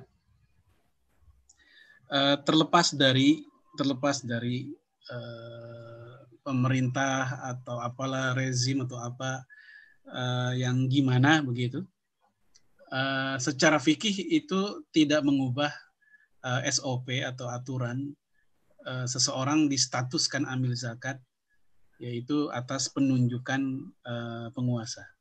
Jangan lupa penguasa itu baik yang adil atau zolim itu sepanjang sejarah Islam itu ada. Bukan hanya di zaman modern, sepanjang sejarah Islam itu ada, termasuk di abad-abad pertengahan dahulu. Namun amil zakat di masa-masa itu tetap atas penunjukan eh, raja atau khalifah saat itu. Nah, itu yang pertama. Yang kedua tentang mas eh, penyaluran. Eh, kalau kita khawatir penyalurannya tidak amanah, maka kita eh, punya kebebasan untuk eh, berzakat kepada lembaga-lembaga zakat yang kita kenal baik dan amanah gitu aja. Jadi nggak harus ke lembaga zakat yang plat merah. Kan ada lembaga zakat plat merah yang milik pemerintah, ada lembaga zakat milik swasta di mana lembaga zakat itu memang sudah di eh, anggaplah lisensi dan diizinkan, ya, udah ada pengakuan dari negara. Nah, kepada lembaga zakat swasta ini yang kita kenal misalnya ya orangnya segala macam lah ya udah bagus ya udah kita kasih ke orang yang lebih kita bisa percaya aja. Kalau memang kita masih ragu kepada lembaga zakat yang mohon maaf yang akhirnya disalurkan kepada yang tidak berhak. Meskipun ada himbauan dari pemerintahnya Tats ya? atau mungkin keharusan meskipun Eh, soalnya sampai sebenarnya apa namanya eh, pemerintah sendiri mereka menghimbau untuk eh, bayar zakat memang Eh, tapi himbauan tersebut eh, tidak sampai eh, harus eh, semua muzaki ke eh, apa basnas atau lasnas tapi eh, ke lembaga zakat yang lain walaupun eh, punya swasta ya anggaplah punya punya apa tadi itu saya ambil contoh punya Muhammadiyah. Persis dan macam-macam lah gitu Eh, itu nggak ada masalah semua tetap tidak mengubah eh, keabsahan zakat kita kepada eh, amil zakat itu nggak ada masalah. Nah kalau seandainya mohon maaf ada amil zakat yang curang yang mereka menyalurkan kepada yang bukan hak haknya, untuk kita kitanya sih sebagai muzaki udah nggak ngaruh. Sebagai muzaki kita sudah sah sudah selesai dan insya Allah kita mendapatkan seperti apa yang kita niatkan. Seperti hadis Imam Muslim, man eh, hamma bihasanatin falam ya'malha kutibalahu bihasanatin kamilah. Orang yang sudah berhasrat berniat untuk melakukan kebaikan, eh ternyata kebaikan itu nggak terwujud. Ya, ada uzur syar'i, misalnya ada orang yang menghalangi segala macam, maka dia tetap mendapatkan pahala kebaikan tersebut secara sempurna. Eh zakat kita ternyata oleh amil, ya anggaplah gitu, ada oknum amil yang curang gitu, dipakai buat sendiri atau macam. Yang dosa ya dia. Tapi kita tetap mendapatkan keutamaannya. Tep, untuk kasus yang kedua tentang barang-barang yang kadang pakai, kadang jual, kadang pakai, kadang jual. ya apakah ini kena zakat atau tidak. Baik, zakat tijaroh atau zakat perdagangan memang ini berlaku khusus bagi mereka-mereka yang profesi dasar dan pokoknya adalah emang berdagang berjual barang tersebut. Ya, emang hari-harinya begitu. Dia hari-harinya begitu. Ya, saya punya showroom mobil di dua tempat. Jadi bukan sekedar make mobil, begitu bosen baru tiga bulan jual. Sehingga orang nyangkain saya jual beli mobil, padahal enggak. Walaupun nampaknya kayak orang jual beli mobil. Beli lagi yang baru, make tiga bulan lagi, bosan lagi, jual lagi. Ya, dan tujuannya pun bukan nyari untung kadang ya emang ada perlunya juga sama uangnya. Uh, beda dengan pedagang, pedagang memang nyari untung. Ya, nah untuk uh, kasus yang seperti antum tanyakan itu, dia atau kasus seperti itu enggak enggak dikatakan sebagai zakat tijaroh karena uh, yang menjadi al aslu yang pokok tidak menjadi profesi sebagai pedagang. Beda kalau kasusnya emang kita emang begitu hari-hari kita pekan-pekan kita kita habisin buat ngurusin perdagangan tersebut. Maka buat mereka wajib kena zakat tijaroh. Kalau misal. Syukran Tats. Saya sekarang bacain dari kolom di chat. Ada banyak pertanyaan di sini dari Mas Joko nih, Pak Ustadz, bagaimana pembagian zakat mal untuk haul yang sudah cukup Sementara kita masih punya hutang, misalnya KPR dan lain-lain. Secara zaman Rasulullah berarti itu. Mohon pencerahannya. Ya. Uh, ada hal yang perlu difahami. Hutang itu ada hutang konsumtif, seperti hutang kita untuk keperluan sehari-hari ya, hutang sama warung lah atau apa, buat makan, buat uh, apalagi ya sehari-hari yang pokok lah. Nah, hutang seperti itulah yang dijadikan pengurang uh, harta zakat kita. Yang jika dikurangi, ternyata nisab, uh, grade minimal harta zakat nisab, ternyata nisab kita jadi nggak terwujud tuh. Ya, gara-gara dikurangi utang uh, konsumtif. Maka buat yang kayak begini, dia teranulir kewajiban zakatnya, nggak wajib. Ya, Adapun utang yang bukan konsumtif, yang hakikatnya dia kekayaan. Seperti hutang cicilan mobil, udah gitu mobilnya Alphard keluaran terbaru. gitu. Dua lagi, ya sama uh, buat istrinya cicilan mobil yang satu lagi. Plus cicilan rumah. Nah, yang seperti ini oleh para ulama tidak dikatakan sebagai pengurang. Karena ini bukan hutang hakikatnya, ini adalah kekayaan jadinya. Nah, ini harus bisa dibedakan. Sebab kalau cicilan rumah, cicilan mobil dianggap uh, hutang yang mengurangi uh, nisab, maka nanti konglomerat pada nggak ada yang zakat karena utang mereka pun ke negara juga banyak. Ya, aset mereka banyak, duit mereka banyak, tapi utang mereka juga sama negara ada. gara-gara uh, utang itu pas dinisopin anggaplah gitu ya nisop mereka nggak nyampe misalnya. Hmm. Jadi mereka nggak kena zakat. Nah oleh karena itu perlu dibedakan hutang seperti apa yang menjadi pengurang nisab. Jadi ada dua yang pengurang nisab. Ya walaupun uh, ini uh, apa nih saya ambil pendapat mayoritas ya yang umum dipandang oleh para ulama yang dipegang oleh para ulama. Pertama pengurang itu adalah kebutuhan dasar, kebutuhan pokok, bukan kebutuhan yang sifatnya festivalisasi kehidupan kita. Dia hanya emang kebutuhan pokok ya, emang makan gitu segala macam lah. Nah, ketika udah dikurangi itu dan dikurangi apa tadi utang konsumtif dan ternyata masih nisab wajib zakat. Tapi ketika sudah dikurangi dua hal tadi nisabnya berkurang maka dia nggak wajib zakat. Jadi istilahnya nisab ya bukan haul. Haul itu uh, usia nisab harus setahun haul. Ya ini nisab batas minimal uh, grade harta dizakatkan. Kalau misal ya. Oke, uh, mudah-mudahan terjawab ya, Mas Joko. Yang kedua dari uh, dari Bu Ade nih, apakah ada kriteria untuk orang yang dikatakan fakir atau miskin? Di saat kondisi seperti ini banyak orang yang di PHK awalnya mereka bisa memenuhi kebutuhan hidup tapi karena PHK kondisinya beda. Apakah yang terkena PHK itu bisa dikategorikan fakir miskin Baik. Uh, makna fakir dan miskin dalam konteks uh, zakat itu dijelaskan di beberapa kitab ya para ulama kita. Jadi pertama fakir itu eh, mereka-mereka uh, yang memang tidak memiliki pemasukan. Ya saya bacain dulu. Dalam kitab Asnal Matalib Al-fakiru huwa la malalahu wala kasba yakau maukian min kifayatihi. Ya, orang fakir adalah orang yang tidak punya harta dan tidak punya pekerjaan. Ya kau maukian yang gara-gara itu ya terwujudlah kebutuhan apa namanya eh, tercover gitu ya kebutuhan dia mat aman berupa makan, wa malbasan pakaian. Jadi itu ya. Kemudian wa maskanan tempat tinggal. Jadi susah makan, pakaian juga susah lah begitu tempat tinggal kontrakan juga morat marit misalnya. Ya karena dia memang ada pekerjaan, maka ini fakir. Ya, ini fakir dan dia berhak mendapatkan zakat. Sedangkan miskin, al miskin huwa yamliku wa au yaktasib yaitu orang yang dia punya harta dan dia juga punya pekerjaan maya kau maukian min kifayatihi yang bisa mengcover sebagian kebutuhannya. Namun wala yakfi, nggak cukup. Dia ada sih gaji, dia ada sih pekerjaan. Tapi nggak cukup. Kaman yahtad ashrah wa indahu samaniyah. Seperti orang yang butuh 10 tapi dia hanya dapat 8.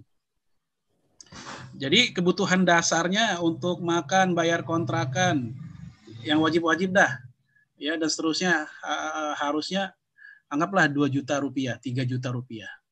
Tapi ternyata penghasilan dia, misal dia sebagai seorang security aja di sebuah uh, apartemen, ya gajinya hanya sejuta tujuh ratus, ya nggak cukup, maka dia miskin.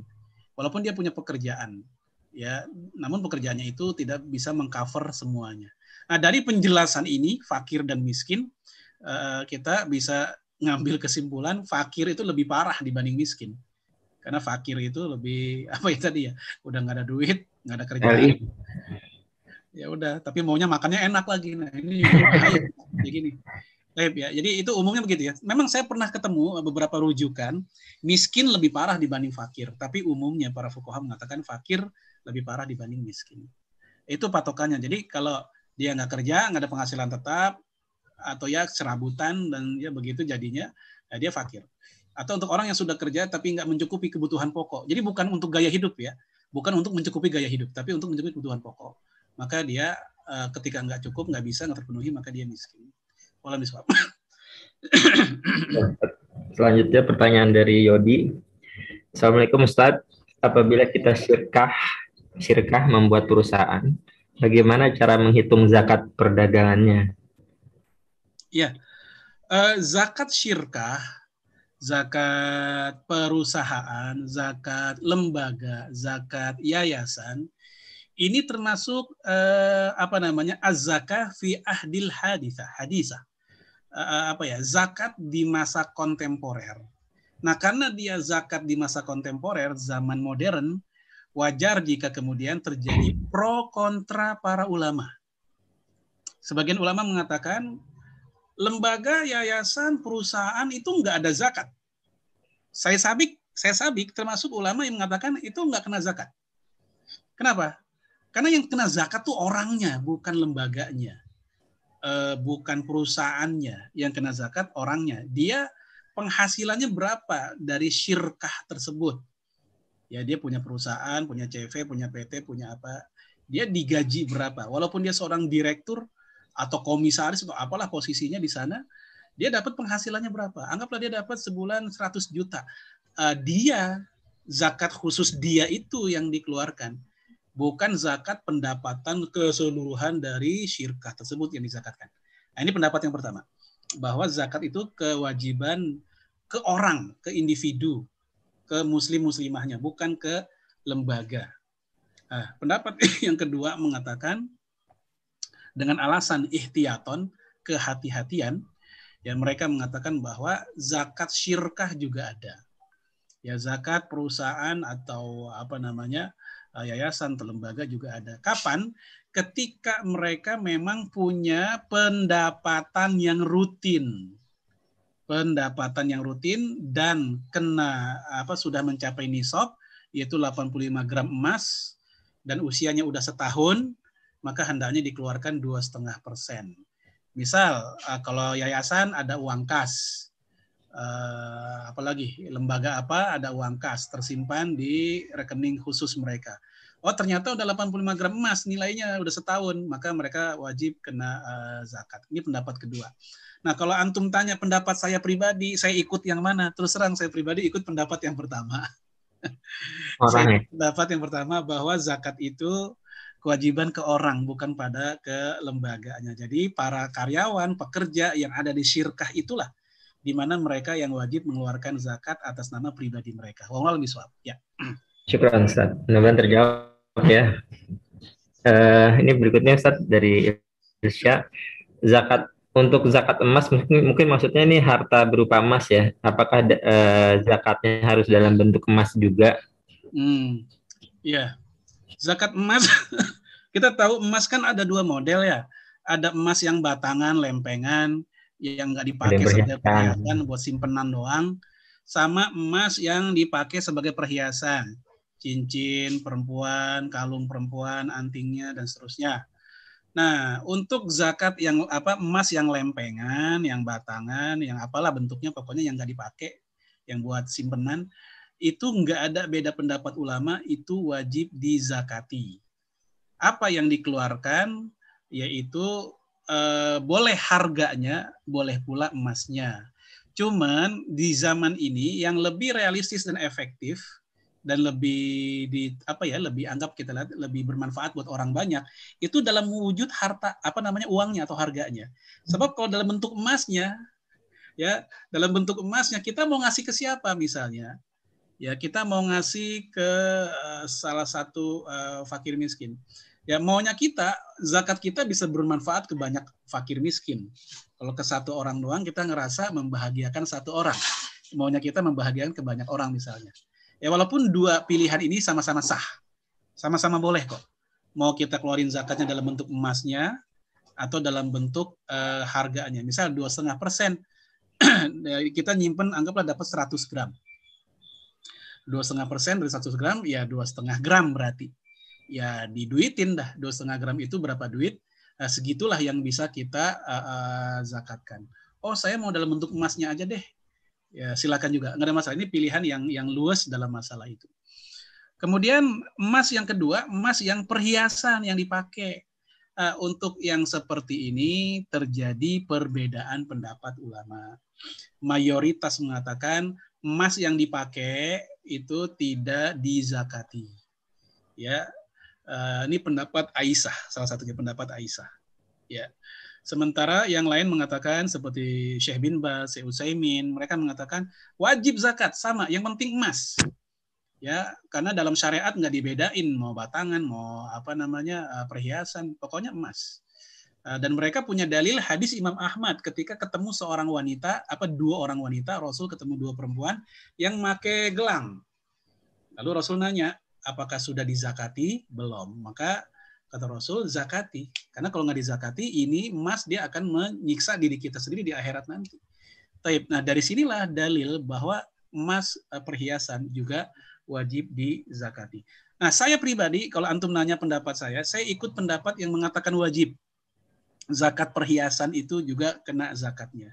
Kenapa? Karena khawatir kalau zakat eh, perhiasan ini dianggap uh, tidak wajib, ya, maka nanti orang akan berlomba-lomba memperkaya diri dengan emas tersebut, ya, uh, uh, dia akan memilih yang tidak batangan. Toh dengan emas yang apa perhiasan pun secara nilai juga tidak tidak berbeda. Nah, ini akhirnya ada semacam uh, siasat seperti itu. Walau miswat. Ya. Oke, syukur Ustaz. Uh, berikutnya dari Mbak Irsalina nih. Assalamualaikum Ustaz, kapan waktu terbaik untuk menunaikan zakat fitrah? Baik, eh, kemarin saya habis eh, bikin tulisan ringkas eh, judulnya kalau nggak salah di grup Kalam Kalbu ada deh. Eh, saya share ya, entah di grup Syiar 70 Iya, kali semua ya, eh, 94 kali atau di Kalam Kalbu ya. Tentang eh, tanya jawab ringkas zakat fitrah. Salah satu pertanyaan di situ eh, kapankah waktu membayar zakat fitrah? Pertama, waktu yang disepakati seluruh ulama yaitu pasca sholat subuh sejak terbit fajar sampai eh, siapa khotib naik mimbar ini waktu wajib. Semua ulama sepakat itu. Itu waktu wajib. Yang kedua ada waktu sunnah. Ya eh, ini semua ulama sepakat. Ini waktu dibenarkan. Waktu sunnah sebagian bilang waktu mubah waktu boleh. Kapan itu?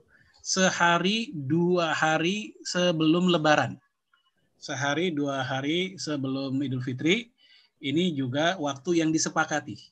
Nah, di luar hari itu, misal hari ketiga, hari keempat, apalagi sebulan sebelumnya, ya itu zona debatable para ulama. Di mana ya Syafi'i dan Hanafi mereka mengatakan zakat sah dikeluarkan walaupun sepekan sebelum Lebaran atau se apa awal awal Ramadan bahkan yang paling apa ya bagi saya agak sedikit anu sih terlalu apa tanda petik agak liberal Hanafi. Sampai Hanafi itu membolehkan bayar zakat fitrah 2 tahun 10 tahun sebelum hari H. Bayangin 10 tahun sebelum hari H kalau masih hidup gitu kan. Nah, itu dibolehkan menurut Hanafi. Tapi kalau kita bicara apa dalilnya ya kita nggak ketemu apa dalilnya mereka gitu. Sementara uh, Hambali dan Maliki mengatakan ya itu waktu makruh. Waktu masih makruh ya walaupun sah dikeluarkannya. Nah saya pribadi uh, melihat ya pendapat yang lebih aman ya pendapat yang disepakati tadi. Kita keluarin dua hari sebelum anu apa uh, lebaran. Tapi memang kadang ada panitia ini nih bukan amil ya yang ngomongin panitia. Itu panitia justru kerepotan kalau kita bayarnya sehari dua hari. Mereka butuh waktu untuk cut off untuk ditutup supaya mereka punya waktu menyalurkan gitu. Sebab kalau kita bayarnya terlalu mepet, mereka nggak ada waktu buat menyalurkan. Karena kalau zakat fitrah itu kan ada batasan waktu. Jangan sampai disalurkan ke penerima ya beberapa hari setelahnya karena uh, panitia nggak ada waktu nyebarin begitu. Tapi yang jelas uh, memilih waktu yang lebih utama atau yang sunnah tadi itu lebih aman ya dari perselisihan pendapat. Walau ya. Ini pertanyaan berikutnya dari Memi. Assalamualaikum Ustaz. Apakah harta berupa barang, misal rumah atau barang-barang berharga lainnya, yang diperoleh dari warisan itu ada zakatnya? Padahal barang tersebut tidak dimanfaatkan. Ya, untuk harta yang uh, tidak produktif, ya tidak di tidak di apa-apain lah gitu ya. Uh, misalnya dia dapat sebuah gudang dan gudang itu nggak diapa-apain, nggak disewa, nggak dipakai juga. Maka yang seperti ini tidak ada zakatnya kecuali gudang itu disewakan, maka dia uh, wajib uh, zakat dari hasil uh, sewaannya. Atau dia didapat warisan sebuah tanah. Nah, ternyata tanah itu dikelola oleh orang lain dengan pertanian, sayur-sayuran dan segala macam. Dan dia mendapatkan hasilnya. Maka yang dizakati bukan tanahnya, karena tanahnya itu nggak ada zakat tanah. Yang dizakati adalah hasil dari, misal kalau itu disewa sama si petani, ya hasil dari sewa tanahnya tersebut. Ya, jadi untuk zakat Eh, benda-benda barang-barang yang tidak diapa-apakan, tidak mendatangkan keuntungan, ya ini jumhur ulama mengatakan tidak ada zakat padanya. Baik ulama Saudi dan ulama Al Azhar umumnya mengatakan demikian. Ya Syekh bin Bas dan murid-muridnya Syekh Utsaimin, Syekh Salih Fauzan mengatakan tidak ada zakat atas barang-barang yang tidak produktif. Ya para Misriin, ulama-ulama Mesir seperti Yusuf Qardawi, Syekh Waba Zuhaili, pun sama mereka mengatakan tidak ada zakat pada benda-benda yang tidak produktif yang nggak diapa-apain gitu. Walau miswab. Oke, nah ini ada beberapa masuk eh, dari teman-teman minta nanti share boleh di share ya tat itunya materinya tat PPT-nya. Oh yang ini? Uh-uh. slide-nya? Iya slide-nya tat. Ya, insya Allah. Terus ini ada pertanyaan. Eh, Assalamualaikum. Kalau kalau rumahnya tadi disewakan, Tat, bagaimana cara ngitung zakatnya, Tat? Ya, untuk eh, sewa rumah, kan rumah itu sewaan ada yang macam-macam ya, ada yang bulanan, Heeh. ya, ada yang tahunan begitu. Nah, untuk yang bulanan, eh, dia hasil sewanya anggaplah sekian, eh, anggaplah sejuta ya, eh, kos-kosan lah gitu sejuta misalnya. Dan dia pun hanya punya satu pintu ya. Maka itu digabung dengan penghasilan dia ha- bulan itu. Ya, digabung dengan penghasilan dia bulan itu. Penghasilan. Uh-uh. Eh, karena sewa kontrakan itu kan masuk kategori penghasilan dia. Ya, dengan digabung maka lihat kalau nilainya sudah senilai 520 kilogram beras, maka keluarkan 2,5 persen. Ini Afan ya, ini konteksnya buat yang mengakui zakat penghasilan. Karena kita tahu secara fikih zakat penghasilan kan dia zakat yang diperselisihkan oleh para ulama zaman sekarang. Ya, para azhariyun, ulama-ulama ala azhar mengatakan eh, dia wajib karena termasuk bagian dari wa mimma razaqnahum yunfikun. Rezeki apa pun yang kami berikan ya maka keluarkan sedekahnya. Nah, karena hasil kontrakan kan bagian rezeki dari Allah, maka dia mesti dikeluarkan zakatnya. Nah, ini eh, yang mengatakan tetap wajibnya zakat penghasilan. Sementara sebagian ulama dan para guru-guru kita termasuk di Indonesia itu mengatakan tidak ada zakat penghasilan, cukup sedekah sunnah saja. Nah, taruhlah kita anggap ada zakat penghasilan tadi. Maka kalau penghasilan kita bulanan dan ini kontrakan juga bulanan, maka tinggal digabung aja karena dia include ke dalam penghasilan. Lalu kalau sudah nisab senilai 520 kg beras tadi, ya maka dia dikeluarkan zakatnya 2,5 persen. Ya. Nah, bagaimana kalau kontrakannya tahunan?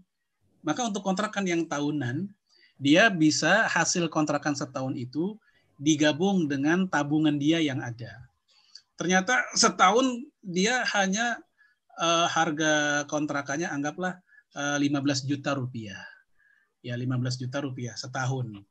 Nah, lalu kemudian ya digabungin dengan tabungannya. Ternyata tabungannya hanya anggaplah 20 juta. 20 juta tanpa 15 juta, 35 juta. 35 juta ini belum kena zakat tabungan. Belum kena. Zakat tabungan berapa sih? Zakat tabungan itu sama seperti eh, zakat emas, 85 gram. Kalau satu gram zaman sekarang anggaplah sejuta, satu gram anggaplah sejuta ya. Kalau 85 kan 85 juta, berarti dia belum kena. Nah, gitu.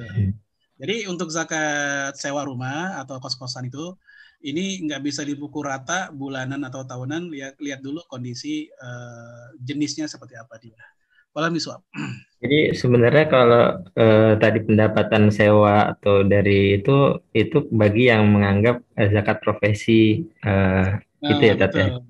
Tapi kalau misalkan kalau kita kita ikut yang uh, di ulama di Indonesia justru sebenarnya uh, tidak ada zakat profesi ya Tat. Artinya hanya menunggu ada nisab dan haulnya nyampe setahun baru itu dibayar zakatnya gitu ya Tat. Hmm. Uh, kalau kita lihat untuk uh, di Indonesia itu saya lihat sama anu sih sama sama kuat lah sama banyaknya walaupun okay, belum, ada sensus. Tapi kalau kita lihat uh, pemerintah, kalau nggak salah pemerintah buat ASN itu ada langsung dipotong zakat oh, gitu. ya. Yeah. Ini buat antum oh, yang iya. mungkin ya mungkin ada uh, karena pernah dulu saya ngisi di PLN, orang PLN cerita itu setiap bulan mereka udah ada potongan pajak dan potongan oh, iya, iya. zakat Uh, berarti pemerintah secara resmi ngikut pendapat yang adanya zakat profesi atau penghasilan itu. Jadi ini ini masalah luas aja. Jadi buat Bapak Ibu, buat antum yang ikut pendapat yang bilang oh nggak ada zakat profesi, ya ini kita uh, jangan sampai serang-serangan lah main salah-salahan karena emang ini biasalah fikih ya silakan buat yang punya pendapat kayak begitu dia uh, sedekah sunnah saja uh, bagi mengatakan bagi saya itu ada dan saya ikut pendapat yang lebih hati-hati bahwa itu ada ya silakan juga hmm. Jadi kalau tadi balik kita ke uh, zakat yang ini apa yang bukan profesi yang yang nunggu haul sama nunggu nunggu apa nisabnya itu tandanya kayak uh, tadi rumah tadi tuh itu dihitung sebagai harta juga ya eh karena dipakai enggak ya tete nggak dihitung rumah enggak. Iya, rumah yang dipakai, mobil yang dipakai itu enggak, karena enggak ada zakat rumah, zakat mobil, eh, zakat apa gitu enggak ada. Tapi kalau rumahnya nggak dipakai tak tadi kayak tadi disewain, tapi nilai Iya, rumah yang, di, yang, dise- rumahnya yang itu disewakan, dimanfaatin sebagai eh, hartanya, ah, hasil sewanya tadi. Ya, hasil sewanya. hasil sewanya, bukan bukan nilai rumahnya ya, tapi Bukan rumahnya, bukan rumahnya yang disewa. nilai rumahnya. Sebab kalau Hmm, rumahnya yang siap, siap, dizakatin, Oke, harganya miliaran, sementara sewanya cuman ya eh, 5 juta, ya mungkin nggak nggak nutup itu. oke. Siap, siap, siap. Ini eh, pertanyaan di chat, kolom chat udah eh, habis. Mungkin teman-teman ada yang mau nanya langsung, silahkan. Kita kasih masih ada waktu nih, eh, sekitar mungkin 10 menit ya. Assalamualaikum Ustadz. Waalaikumsalam. Ustadz mau, mau- mau nyambung yang tadi tentang rumah itu Ustadz. Kalau rumah itu disewain kan yang kena zakatnya eh, tadi menurut penjelasan Ustadz dari hasil sewanya. Nah gimana kalau nggak disewain Ustadz? Nganggur aja gitu. Itu di- eh, ada zakatnya nggak Ustadz? Syukur Ya. Ustadz. Eh, jazakallah khairan.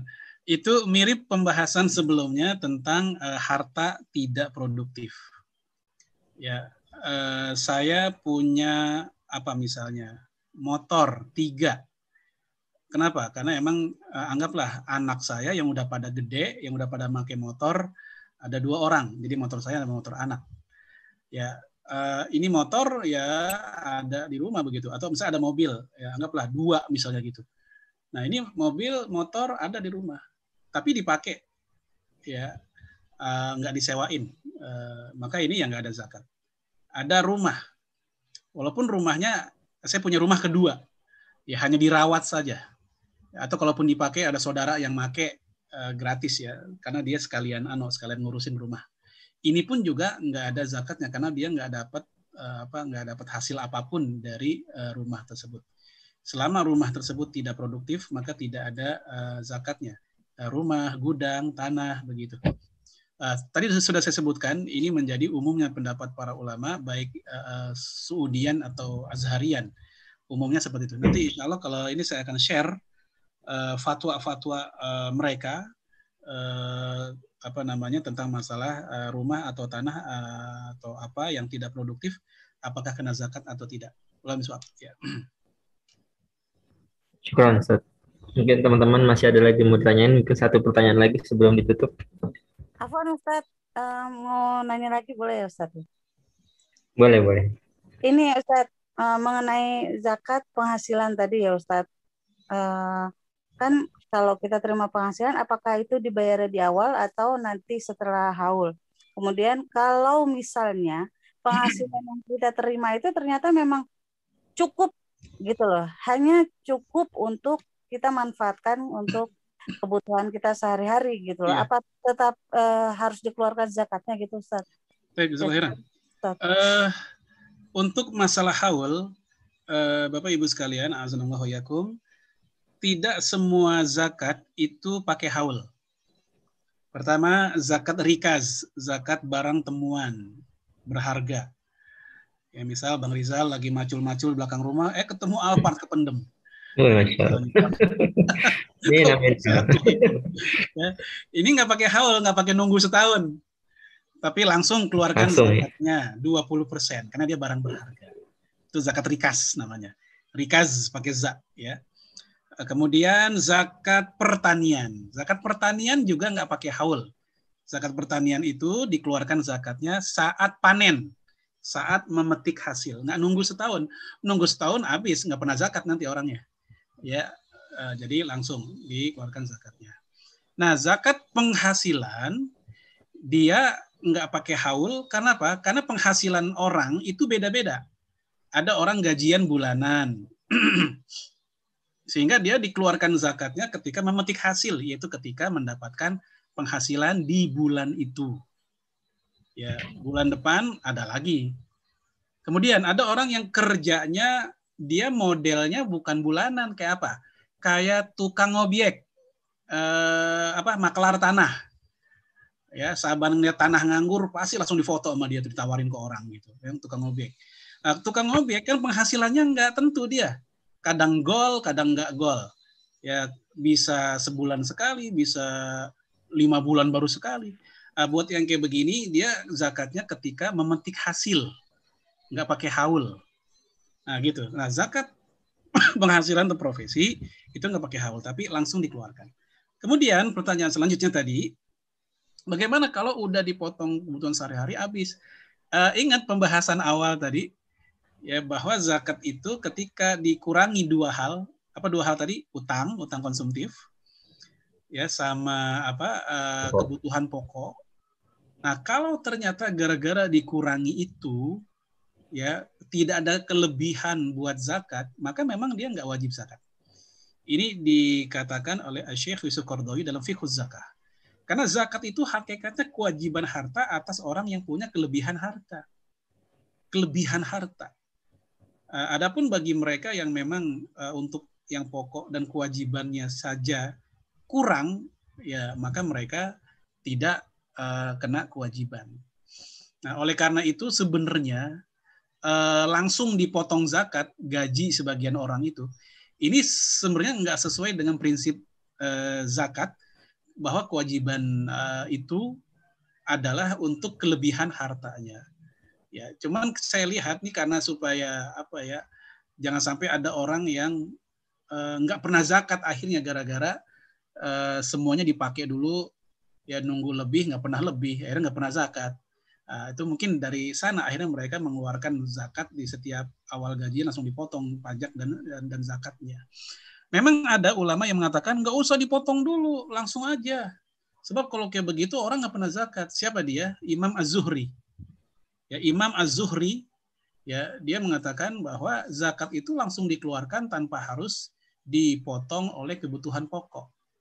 Ya namun eh, yang mengatakan bahwa dikeluarkan dengan kebutuhan pokok dan seterusnya tadi itu lebih sesuai dengan ruh zakat bahwa zakat itu kewajiban atas mereka yang punya kelebihan harta. Ya. Jadi memang ini debatable ya masalah zakat profesi itu. Tapi sebenarnya zakat profesi itu dikiaskan dari dari zakat pertanian atau gimana itu? Ya, untuk eh, apa istilahnya nisab ya nisab dan waktu dikeluarkannya itu dikiaskan dengan uh, zakat pertanian. Ya karena pertanian itu bagian dari penghasilan dan penghasilan zaman dulu rata-rata seperti itu. Maka dari situlah diambilnya. Lalu kenapa kok yang dikeluarkan dua setengah iya. persen? Padahal kan pertanian itu 10 persen kalau apa namanya airnya dari hujan. Hmm. 5% kalau airnya dari irigasi sendiri. Itu zakat pertanian perbedaannya itu. Nah, kenapa kok ini 2,5 persen? Alasannya adalah karena yang dikeluarkan adalah uang, ya uang, maka dia bukan 10 dan 5 persen tadi, tapi dia dikiaskannya dengan zakat tabungan, yaitu 2,5 persen. Nah, dari situ uh, alur berpikir para ulama yang mengatakan uh, apa namanya wajibnya zakat uh, penghasilan seperti itu. Alam ya. Siap, siap, syukron. Mungkin uh, itu tadi pertanyaan terakhir ya. Kalau ada lagi sebenarnya Ustadz ada di grup KQ juga, jadi bisa WA kita nanti bisa langsung dijawab Ustadz juga. Uh, terima kasih banyak Ustadz waktu dan sharing ilmunya. Semoga Ustadz selalu dijaga Allah, selalu mendapat kesehatan, satu keluarga selalu mendapatkan uh, dijaga kesehatannya agar bisa terus membagi ilmunya. Uh, mungkin sebelum kita tutup, boleh tetap di kita ditutup dengan doa dari Ustadz. Baik, uh, Bapak Ibu sekalian, Abang Mbak semuanya, tadi acara kita kita awali dengan kebaikan, mari kita akhiri dengan kebaikan pula kita bermunajat pada Allah pada siang sore hari ini. Semoga Allah mengijabah doa kita semua. Kita istighfar dulu. Astagfirullahaladzim. Min kulli dzambin azim wa atubu ilaih. Hamdan syakirin, hamdan na'imin, hamdan yuafi ni'amal kafi'ul mazidah. Ya Rabbana lakal hamdu kama yanbaghi li jalali wajhikal karim azimul sultani. Allahumma salli wa sallim ala nabiyyina Muhammad wa ala alihi wa sahbihi ajma'in. Allahumma taqabbal minna salatana وصيامنا وقيامنا وجميع عبادتنا يا مجيب السائلين ربنا لا تزغ قلوبنا بعد إذ هديتنا وهب لنا من لدنك رحمة إنك أنت الوهاب ربنا هب لنا من أزواجنا وذريتنا قرة أعين وجعلنا للمتقين إماما اللهم ادفع عنا البلاء والربا والزنا والمحن والفتن والقرانا يا عزيز يا غفار رب العالمين اللهم اغفر للمسلمين والمسلمات wal mu'minina wal mu'minat al ahya'i wal amwat. Innaka sami'un qaribu mujibu da'wat ya qadiyal hajat. Rabbik fil lana wali walidina warhamhum kama rabbawna sighara. Rabbana atina fid dunya hasanah wa fil akhirati hasanah wa qina adhaban nar wa sallallahu ala sayidina muhammadin wa ala alihi wa sahbihi wa sallam. Subhanaka rabbil izzati amma yasifun wa salamun ala mursalin walhamdulillahi rabbil alamin. Uh, demikian teman-teman uh, kajian kita hari ini. Alhamdulillah uh, Ustadz udah bisa membagi ilmunya kepada kita. Semoga Ustadz ini bisa kita amalkan ya, bukan cuma kita ketahui tapi juga diamalkan. Semoga